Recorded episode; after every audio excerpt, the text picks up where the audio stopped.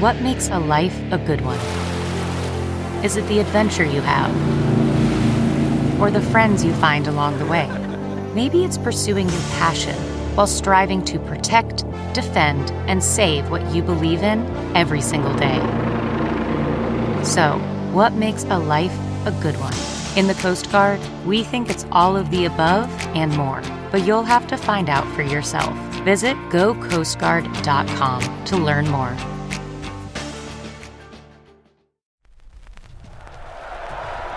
Five, four, three, two, one. But who's counting, right? And his name is Major. Oh, ladies and gentlemen, please welcome Major Garrett from the nation's capital. Major, fantastic. It's the takeout. This is a major achievement. With CBS News Chief Washington correspondent Major Garrett. Yes, CBS. Yes, hi. Major Garrett. Major, that's nonsense, and you should know better. Is Major out of the doghouse? the answer is yes. Welcome to the very best part of my broadcast week. I'm Major Garrett. Our guest this week on the Takeout, former Secretary of State Mike Pompeo. Before we get into that conversation, just a quick reminder what this show is about. The show doesn't exist, ladies and gentlemen, to please you. By that I mean we are not a predictable show. We don't have guests that say the same thing based on the same set of questions. We're not a predictable show, and we don't pander, and we certainly don't preach. I book guests center, left, and right, ask them questions, run their entire answers. Our guests are never edited, and you know what happens after that? You decide what to make of the answers you've heard. So, with that as just a reminder of how the show functions and why it functions that way, because I decide, here's our guest, Mike Pompeo. Uh, Mr. Secretary, I'm very big on honorifics. I don't know if you are. I'll call you Mr. Secretary or Mike, whichever you prefer. I'll take Mike. I've been that all my life. I was just a secretary for a thousand days. So. very, very good. Um, so I asked this question, Mike, uh, for myself, for the broad audience, and for my colleague Ed O'Keefe. How much weight have you lost, and how did you do it? So at, at peak loss, I lost about 90 pounds. I now put about 10 back on and I did it the good old fashioned way. I literally stopped eating anything bad and uh, started exercising more. Sadly, I have no better theory of the case. And have you noticed any benefits? Yes, I feel much better. I uh, I'm healthier. Uh, my blood pressure is lower. All all good. Um, it's the reason I did it, and I'm happy that I have. And now everyone's got to pray I can keep it off. It's been the it's been a struggle, one one of the struggles of my life. So, did you uh, do it to make yourself more attractive as a presidential candidate in 2024? No, I did it for my grandkids. Will you be a presidential candidate in 2024? Only the Lord knows. Explain to my audience what you mean by that. We're working, and I say we here, it's my wife and I. We're working to help candidates be successful here in November. Uh, we've been at this this this fight that we think is important for America. Uh, this conservative idea of the founding of our nation and protecting the things that matter most to us for oh goodness 30 years now we intend to stay at it. Whether that'll be as a candidate for president or in some other capacity goodness only knows. But um, and when i say only the lord uh, we're we're working and we're praying. And come the end of this year beginning of next we'll we'll make that decision and we hope it will be guided by him and if it is a choice to get in, we'll head off and make the case to the good people of Iowa. It will come as no surprise to you, Mike, that I contact and stay in regular contact with people around the country in Republican Party circles. And it's their impression that you're going around the country. You've been to Iowa, you've been to New Hampshire. You're also meeting privately with lots of people who are well known in Republican circles, some of them who are well known donors and they conclude that you're building the basics for a operation to run for president should you so decide. Is that true? That's largely true. Um, the same operation is the one helping candidates here between here and November. But it, I, you know, I, you go to Iowa, you go to New Hampshire, people will draw their own conclusions. Uh, if we if we decide that we're going to do this, if we're going to present uh, the case uh, for Mike Pompeo for president, if we're going to do that, you can't do it from a standing start either. And so we are we're doing the kinds of things one might do at least as we see it, to get ready for that moment. But um, it does it doesn't mean we've made our decision. I can assure you, because I can even assure you more that we have not. Uh, as specifically as you can, Mike, what difference would it make if former President Trump were to announce his candidacy in, for 2024 as the nomination for the party? Yeah, uh, for the decision that the Pompeos will make, it that won't make any difference. Why? Because for some Republicans I talk to, that's a very big factor for them. Yeah, I, I can see why they would say that. Uh, but for for me, uh, you you only you only go to make this case if you have come to believe in your heart that you are the right person for the moment. You're the right person for the time. If you think it is not you, uh, whoever you think it may be, or if you don't know who it is but you don't think it's you, then uh, then you shouldn't present yourself. But if you do, and all the other things align, all the things that have to, to come together to put together such a thing, then you go make the case. And if there's two people in or 22 people, that's not material. Would it cause you any discomfort to run against former President Trump? I, uh, in some ways, I'm sure it'd be uncomfortable. Uh, I remember the Washington Post article that described me as his most loyal cabinet member. Uh, I am proud of the work that we did, and I am deeply grateful to the four years that he gave me. I, I mean, who who dreamed that this kid would get to be the CI director and the Secretary of State for America? So yeah, you, uh, he's someone who I have uh, I have respect for the things that we did for those four years. Uh, and so, you know, I, I, ex- I expected to be a little uncomfortable for him too, right? We worked so closely together and we delivered such good outcomes for the American people. But that discomfort would not deter you. If you think you're the right person and everything else lines up, you, you ought to go do it and then let the American people sort it out. As you might know, or you probably noticed, I think I know for a fact you noticed, Kevin Cramer, Senator, was on our show not too long ago. He's a very loyal Trump supporter, says so, doesn't hide that at all. But he also said he thinks America's ready for a fresh start. And I said, Oh, really? A fresh start from Donald Trump? He said, Yes. And then he name checked you. Setting aside the name check, do you think America's ready for a fresh, fresh start from Donald Trump? Oh, goodness. I, we'll let the American people sort that out. Uh, in the end, Do you have a hunch on that? Um, I I think I think that when you're sitting here two and a half years out, no, no, no one really fully understands exactly where America will be at that point in time. And so there's still a lot of rocks to be turned over before you can really answer that question. Would you serve? Let's just play this out. And I promise we'll get to other topics. I promise. But I'm a Politico and I got to go through this because I'm really interested. And I think our audience is too. If, in fact, Donald Trump were to run, claim the nomination, and be elected, would you serve in a Trump cabinet again? Goodness, if, if President Trump asked me to serve, um, I can't think of the time in my life when someone's asked me to serve in a place where I thought I could make a difference. And that'd be the calculus. If I think I can help the team and make a difference and deliver on the things that that matter to me, my family, and to our country, I'm I'm confident that I wouldn't turn down that duty. And if he's the nominee, quite separate from the fact whether he wins or not, would you support him as a Republican nominee? Oh yeah, absolutely. Oh, uh, barring something really crazy, really, really. I mean, right? I, I, I never, I never say never, but I, I'm, I'm almost certain to be supporting the Republican nominee. And certainly nothing that you've heard or seen up until the time we're talking on June 21st would deter you from supporting him if he's the nominee. I am confident I know who the Democrat nominee is going to be, and uh, I'm not going to support that person. I can assure you. You you're confident. Who's it going to be? Uh, you you you list the twenty names, and I will tell you that uh, I wouldn't support any of any of them. Oh, I you give see. me fifty names. Look, I, I haven't seen a leader rise up on that side that thinks about America the way that I believe in America, and that's in the end what causes me to get behind candidates, whether it's folks I'm supporting for city council and school board, or the next Republican nominee for president. Uh, so we are, as I mentioned, recording this on June 21st. Uh, happy solstice, by the Thank way. you. Um, there is a framework that is going to lead to legislative language on gun safety and red flag laws and other things with mental health intervention put together on a bipartisan basis in the United States Senate. Already, that has taken quite a bit of hostile. I don't want to use the metaphor of fire, but blowback politically from some Republicans. Are you generally supportive or opposed to that? I the the, uh, the devil's in the detail on these things, but I'm I'm confident that when you see the final language, it'd be something I could not support. You could not Uh, support very, because very unlikely. I, I think there's going to be things in there that I think are inconsistent with a fundamental right that every American holds, and I just can't support that kind of thing. There's there are lots of things one can do to keep everyone safe. Uh, taking away their rights to own firearms doesn't seem like one of them to me, and it, it looks to me like that's what's developing. Although I will I will concede the generic language itself you could craft language under there that I suppose I'd say, sure, that's that does that does no harm to the Second Amendment. Uh, but it seems to me that as they advance this, uh, the more the more I see, the less I think it makes any sense. Does it trouble you that the Senate Republican leader, Mitch McConnell, has at least given his overall blessing to the idea of pursuing this outcome? No, I don't have any problem with folks having conversations, trying to find a path forward. Good solutions consistent with the Constitution make sense to me. Uh, again, we'll we'll see what the final language looks like. I, I, won't I won't have a chance to I won't be asked to vote on it, um, but I'll certainly give my judgment when I get a chance to see it. But your sense, based on what you've seen and how the language has evolved, you would probably be against. That's, I think that's most likely as we sit here today on on Solstice Day.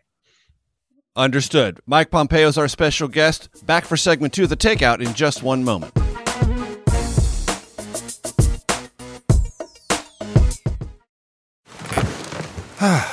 the comfort of your favorite seat is now your comfy car selling command center, thanks to Carvana. It doesn't get any better than this. Your favorite seat's the best spot in the house. Make it even better by entering your license plate or VIN and getting a real offer in minutes. There really is no place like home. And speaking of home, Carvana will pick up your car from yours after you finalize your offer. Visit Carvana.com or download the app and sell your car from your comfy place. This is The Takeout with Major Garrett. Welcome back to The Takeout. I'm Major Garrett, shooting from our office, third floor. Downtown Washington, D.C., CBS Bureau. That's where I work. You probably knew that. Mike Pompeo is our special guest. Mike, um, did you see the platform approved by the Texas Republican Party over this most recent weekend? Again, we're recording on June 21st. Major, I, I have not seen it, although I have seen some reporting about it, but I haven't seen the, I haven't seen the platform itself. Based on the reporting, did you find anything objectionable? Uh, tell me which things you're thinking of, Major. Well, that uh, President Biden is an acting president and an illegitimate one because the election of 2020 was stolen. Yeah, that's that's a mistake to put that language in a, in a party platform, in my judgment. Um, I don't want any vice president. I don't want any vice president making that kind of decision. I certainly don't want Vice President Harris making that decision four years from now. Uh, I understand the lo- underlying impulse. There were lots of irregularities. There was lots of goofy stuff in this election that caused people to have legitimate concerns about some of the votes that were counted. I think that is straight up true. Uh, you, you, you probably lived this more than me. We remember hanging chads from Florida in 2000. Uh, this is not the first time we've unfortunately had an election where there were lots of people who didn't weren't satisfied with the ultimate outcome. Um, but if you ask for the moment, um, did did we get it right that day by certifying those electors? I think we did. Uh, I don't want Washington D.C. to have the kind of power that would flow from a decision that was different from that on that day. So you agree with the position that Vice President Pence took? Yeah, I think I think certification was the right legal analysis and the right analysis, making sure that we put the burden on states to make sure that the electors they send to Washington D.C. are the are the right people, duly duly elected by the people of their own state. And I want to take you back to what you said a moment ago because I think it's an important distinction. People can raise questions and be uncertain of an election, maybe even and certainly displeased with the outcome, but that doesn't necessarily and shouldn't necessarily mean they have to reject it in perpetuity. Would you agree I, with think, that? I think that's right, Major. One of the things that as this uh, as this debate has played out is there's been this loss to be able to hold these two ideas in your head at the same time, right? One is says, look, certification was the right solution that day, that time good good on it. I was proud of the way that ended that day. It was an ugly day on the Capitol, uh, but proud of how it ended that day. We fulfilled the constitutional responsibility of that day. Uh, but I, I, look at what how Pennsylvania changed their laws inside the window. I look at the, the these enormous changes in mail-in ballots, and I think of the election offices back home in Kansas, how they're resourced. But when you make those big changes in tight to an election, you just amplify risk, and when you amplify risk, transparency goes away. And so people people doubt and theories arise and people aren't confident in our system. Uh, that's tragic and must be prevented. And a couple of states have made things a little bit better if i have that right. But a lot of states haven't done what's going to need to be done to make sure that we don't have this happen again right? We had an election stolen in 1960 right? This is uh, people act like this is sui generis like we've never had a contested election in the united states before. Uh, and I, I say that sadly we shouldn't have elections where people have doubt. It's, it's 2022. You can figure out who's allowed to vote. You can make sure that they get a chance to vote if they want to. One time, you count that vote one time, and you get the data published very quickly, very accurately, so that everybody can have confidence that the person who is you know, Sally who at city council or Johnny, who's the county commissioner, or someone running for the highest office, we all know that they were the rightfully elected person. Or you mentioned Pennsylvania. Let's name check that. They just had a primary. It was a very competitive Republican primary. Mehmet Oz had about a thousand vote lead over David McCormick. They went through the process. David McCormick got halfway through the recount and said, I'm not going to close the gap of 1,000 votes. Not 10,000, not 80,000, 1,000, which means Pennsylvania counted the votes. They went through a process. He had a window to look. He looked, and then he accepted. Isn't that the way we should do well, this? That's absolutely right. And uh, I look, I was a McCormick supporter. I've known him since we were cadets. I don't know, uh, too long ago, forty years ago. Um, and sometimes you come up short, and you have to. That's right. It. Sometimes, sometimes you come up short, and sometimes you think it's even it might just be a titch unfair. And the process matters. Uh, we we we got to get it right. You have to have confidence. And I was proud of the way Dave handled that. He, you know, he could have litigated, he could have fought for longer, I suspect. Um, but he ultimately concluded this was the best thing for the people of Pennsylvania, and that's what you ought to do. And that brings me to a word, and I promise I won't chew on this bone any longer, but forbearance matters. Forbearance matters. That is to say, you go through the process, but ultimately, what you say about it and how you communicate that to your supporters matters a very great deal. Yeah, I think that's true.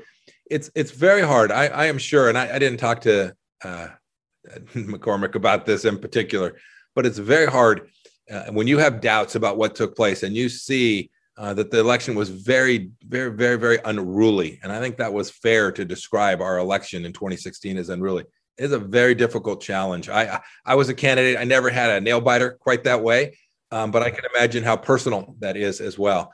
But I, but I agree with your your predicate of your question, which is uh, it is really important. Uh, I'm counting on this country to be around another couple 150 years from now, and for the republic to continue to stand on the whether it's I talked about the Second Amendment to open every element of that Constitution. I believe we have uh, we've gotten a really good place, and we ought to every time make sure that we honor that in every way that we possibly can. I'm, I'm sure I don't get it right from time to time myself, um, but I try to give it a good throw.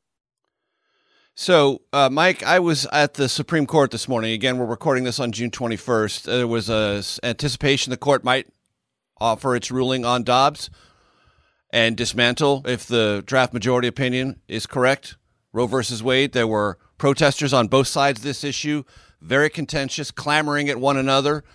And the language I heard today was not the least bit nuanced. On one side, there was talk of a fascist court ready to impose a theocracy on the American public. On the other side of the issue, there was ruthless, cold-blooded murderers who only want to murder children in America.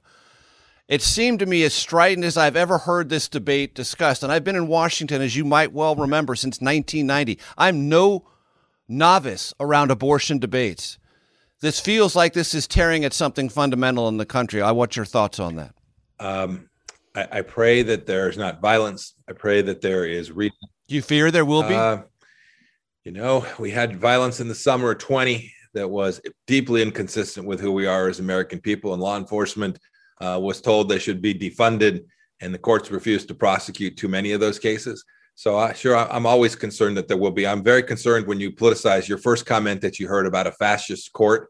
It's deeply troubling uh, to hear people talk about that institution, that that really special place that is supposed to be above the political fray. I'm I'm I'm not a novice either. I get the politics around the Supreme Court too, but it is really important that we not rip at the veneer surrounding that uh, those those nine people who are who are who are designated and tasked with just interpreting a document uh, and so, sure, I suppose there's risk there'll be violence. I hope there's not. I hope if there is, that everyone who commits unlawful violence is prosecuted to the full extent of the law. That would be appropriate, whichever side of that particular debate the, the violent person is on. Uh, and then, you know, as for the ruling itself, uh, I've long thought that Roe created exactly this kind of strife.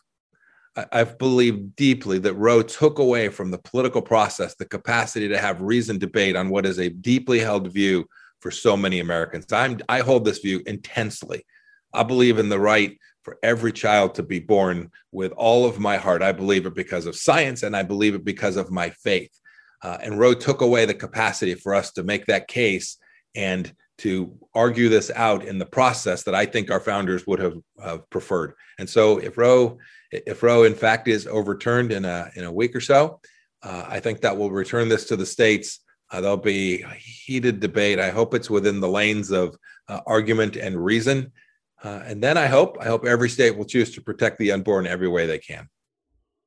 But you know that won't be true, and some states will look very different to other states. And I wonder if you fear that will deepen what seems to me like an alienation state to state. We look dissimilar to one another. Yeah, we are. There, there's no doubt about that. I grew up in Southern California. My congressman was B, B1 Bob Dornan. You'll remember Congressman Dornan. Uh, he nominated me to the United States Military Academy. That that location is very different today. Um, I'm not. That part doesn't bother me. Um, very different politically. That, that, part doesn't bother me. The fact that we have states that make different choices and different priorities. Uh, you know, we we talk blithely about the, uh, uh, laboratory of democracy. Uh, the truth is, it just lets people make choices for themselves and it lets them govern at the lowest level. I wish we had a lot more decided at the state and local level than we do in Washington, D.C. Sign me up for less uniformity on lots and lots of regulatory and tax stuff. Uh, I think America would be healthier for that. That is the voice of Mike Pompeo, our guest here on the Takeout segment three in just one moment. Okay, picture this. It's Friday afternoon when a thought hits you. I can spend another weekend doing the same old whatever, or I can hop into my all new Hyundai Santa Fe and hit the road. With available HTRAC, all wheel drive, and three row seating, my whole family can head deep into the wild. Conquer the weekend in the all new Hyundai Santa Fe. Visit HyundaiUSA.com or call 562 for more details. Hyundai, there's joy in every journey. From CBS News, this is The Takeout with Major Garrett. Welcome back to The Takeout. Uh, Mike Pompeo was, of course, as you might well remember, Secretary of State of the United States under the Trump administration. He was also CIA Director putting back on your Secretary of State hat, there has been a change, or there will soon be a change in the Israeli government. The coalition government, fragile though it was, is basically going to be a caretaker government. The parliament's been dissolved. Implications for the U.S. in the Middle East. Yes, an uncertain trumpet leading Israel is a is a real risky proposition for Israel, for the Middle East more broadly, and frankly for the United States of America too. Uh, we suffered uh, watching through was it three or four elections during our time? I think it was I think it was three. Uh, each time there was this transitional period, um, there was just a little less capacity for the existing leadership to make the firm decisions that they needed to. Uh, it's their system, it's their parliamentary system.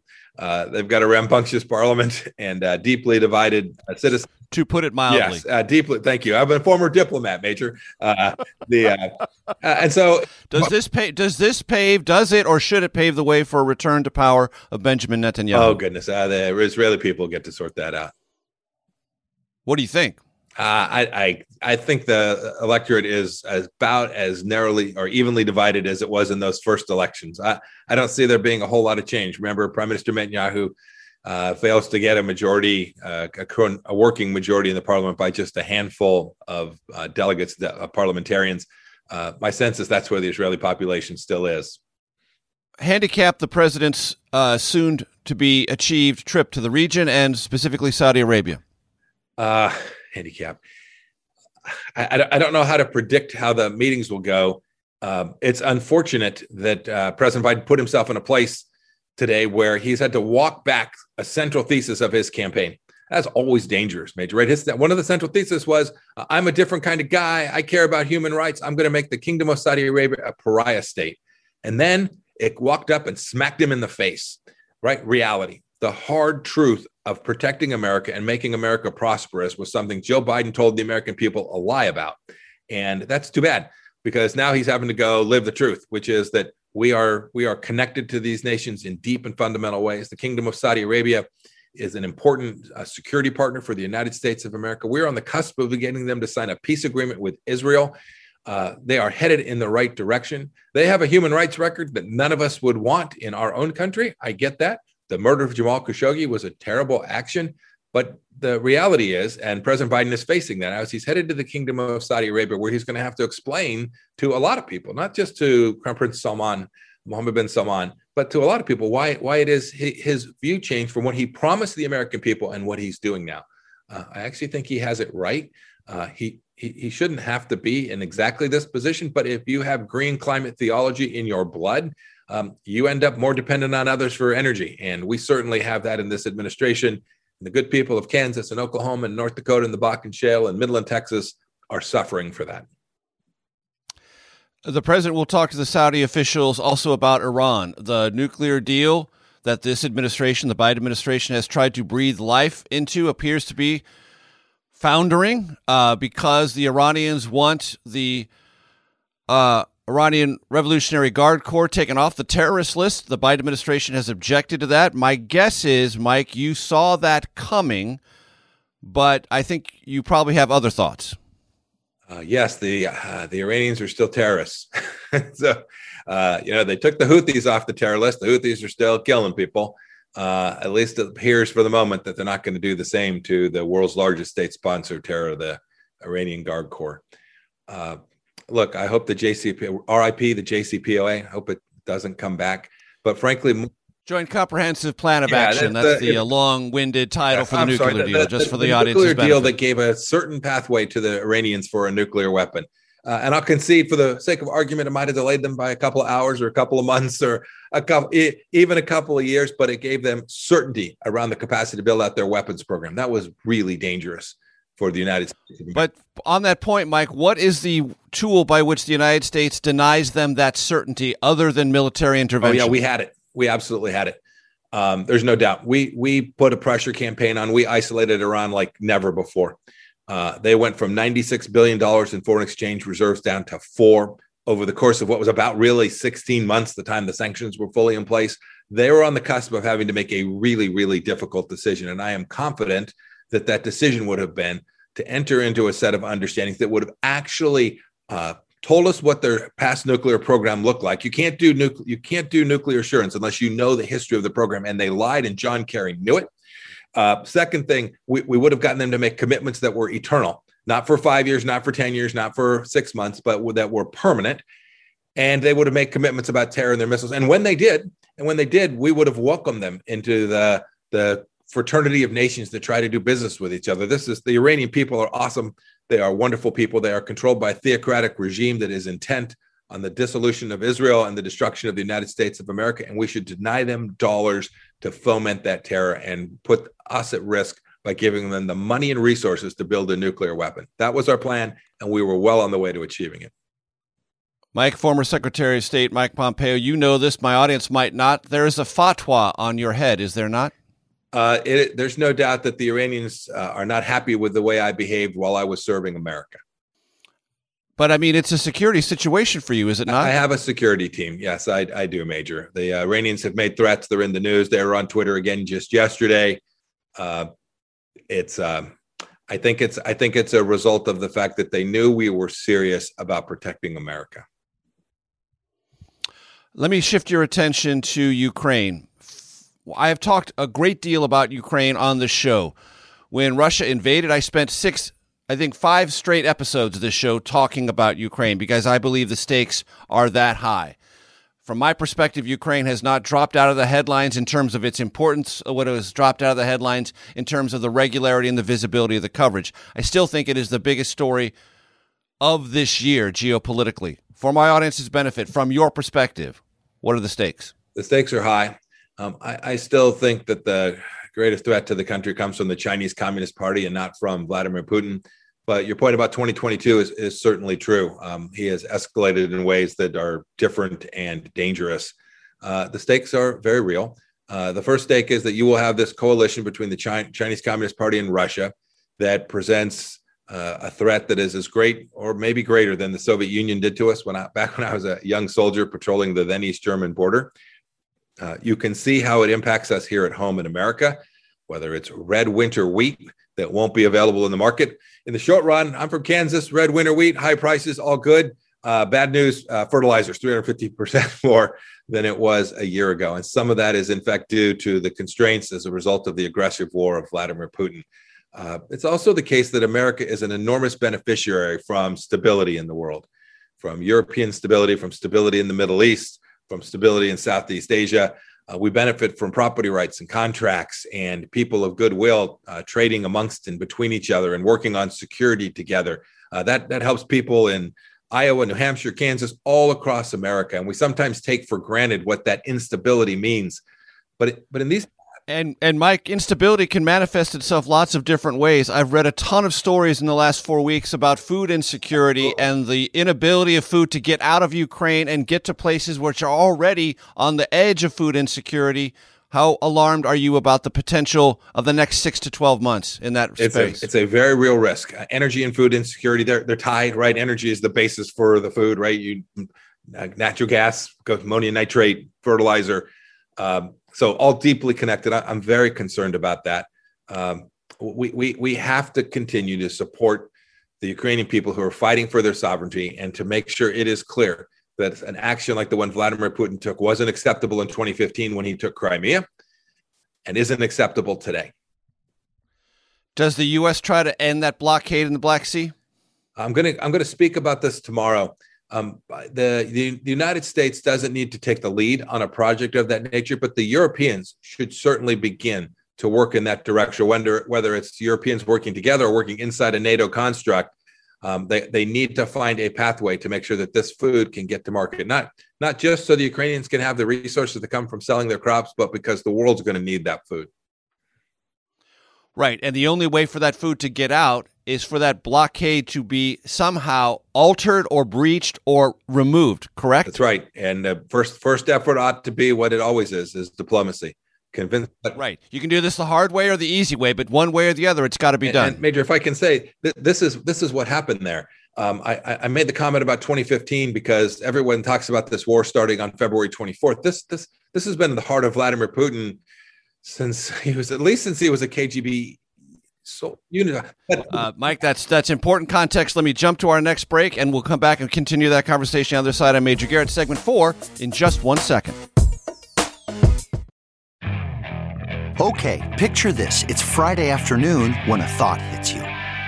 I can spend another weekend doing the same old whatever, or I can hop into my all-new Hyundai Santa Fe and hit the road. With available H-Track all-wheel drive and three-row seating, my whole family can head deep into the wild Conquer the weekend in the all-new Hyundai Santa Fe. Visit HyundaiUSA.com or call 562 for more details. Hyundai, there's joy in every journey.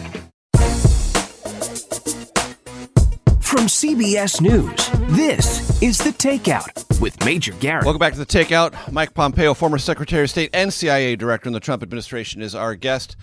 Um, so one of the conversations that has been filtering around in Europe, and one of your predecessors from a long time ago, but still well regarded, Henry Kissinger, has given voice to it in certain respects that, well, things are hard. May not be possible to push the Russians all the way out of Ukraine. So maybe the Ukrainians, for their benefit, for the benefit of the world, and to end this sooner rather than later, ought to reach some territorial concessions. Status quo ante is the phrase I know you disagree with that. Explain why.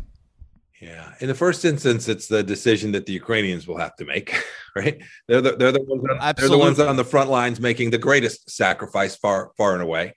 Um, but second, from an American perspective, or even as I, I, see it, it's not just American, it's a Western perspective. The central thesis, and Dr. Kissinger knows this, he's written about this incredibly. He's written about the importance of sovereign states, the Westphalian concept. That's big, high, fancy language for countries shouldn't be invaded by bad guys by force right? I try to keep it simple. Uh, and the ukrainian ukraine was invaded by bad guys by force and we ought not to tolerate that. Doesn't mean we can fix it everywhere and always. Doesn't mean we should send the 82nd airborne to solve every problem. You can hold those thoughts in your head at the same time but we ought to. So long as the ukrainians are prepared to do the hard work to defend their own nation we ought to provide them with the tools and capacity uh, think intelligence on top of hardware to actually deliver that. On that point, continue to provide the tools and capacity.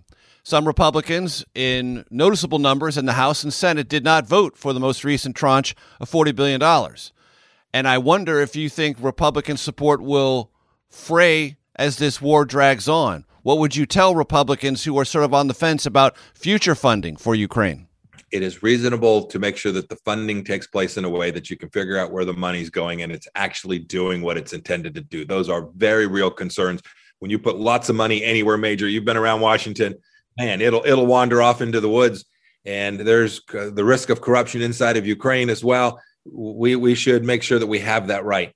But as for right, but you also know in times like this, you cannot make. Well, I would yeah. say, historic history proves you cannot allow the perfect to be the enemy. I completely agree.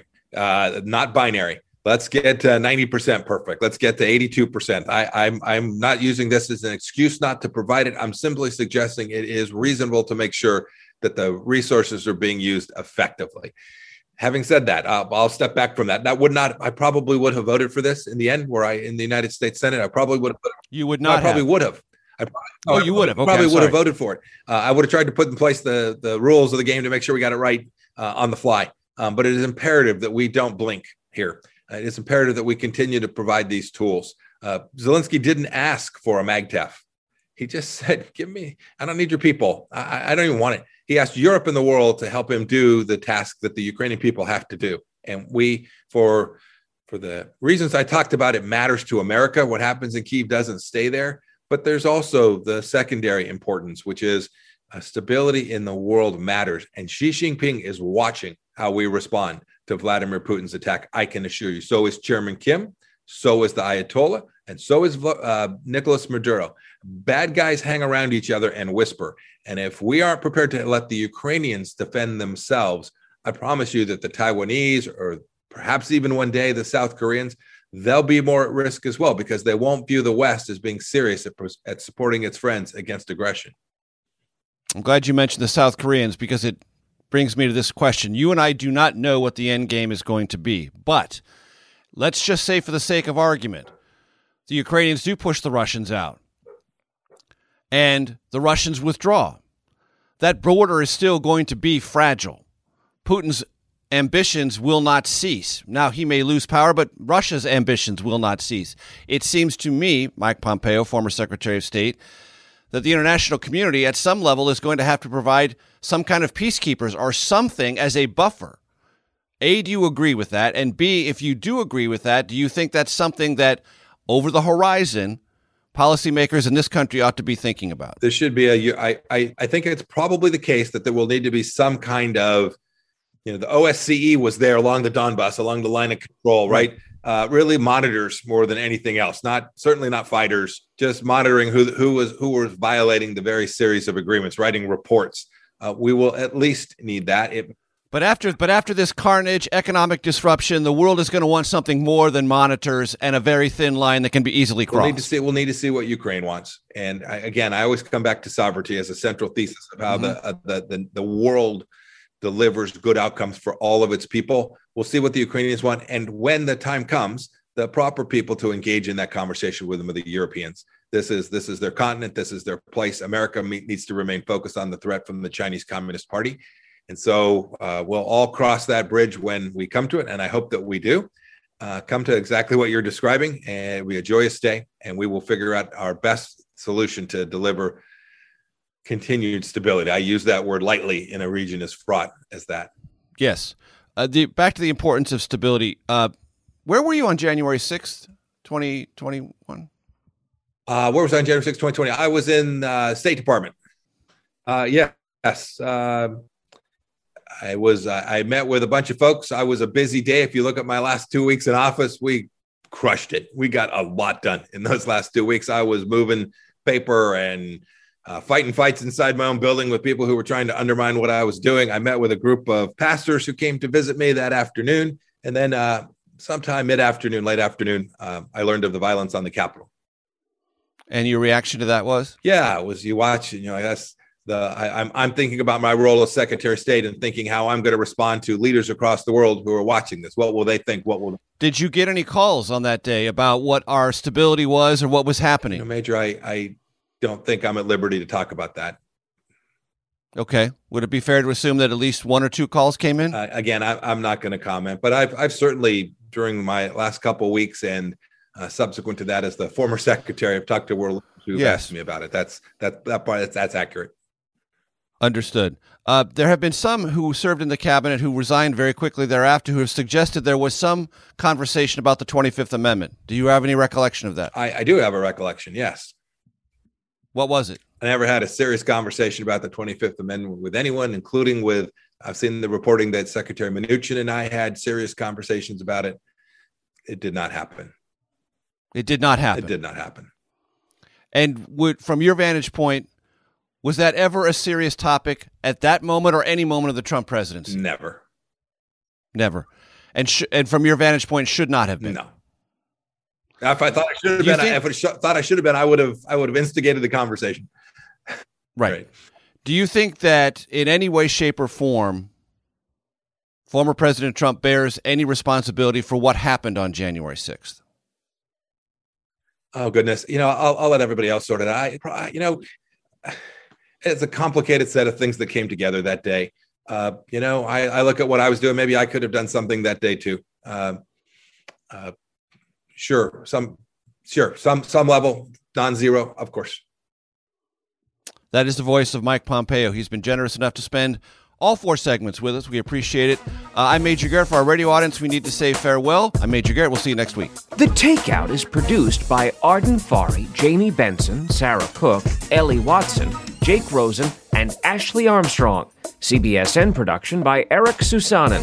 Follow us on Facebook, Twitter, and Instagram at Takeout Podcast. That's at Takeout Podcast. And for more, go to takeoutpodcast.com. The Takeout is a production of CBS News. If you like The Takeout, you can listen early and ad-free right now by joining Wondery Plus in the Wondery app or on Apple Podcasts. Prime members can listen ad-free on Amazon Music. Before you go, tell us about yourself by filling out a short survey at wondery.com/survey. The Hargan women seem to have it all. From the outside looking in, we were blessed. My mom was amazing. But as detectives would soon learn, there was a lot going on inside the Hargan household. Ashley and I have been calling my mom and the house and Helen. Okay. No one's answering. 63 year old Pamela Hargan gunned down in her own home. Her youngest daughter, Helen, lay dead upstairs. Patrol, when they arrived, assumed or thought that there might have been a murder suicide. But for the detectives on the scene, there were things about the scene itself that were concerning to us on day one. Who would want to kill their mother and their little sister? There is no boogeyman here. It is exactly who we think it is. I'm Peter Van Sant from 48 Hours. This is Blood is Thicker The Hargan Family Killings. Listen to Blood is Thicker The Hargan Family Killings early and ad free on Wondery Plus.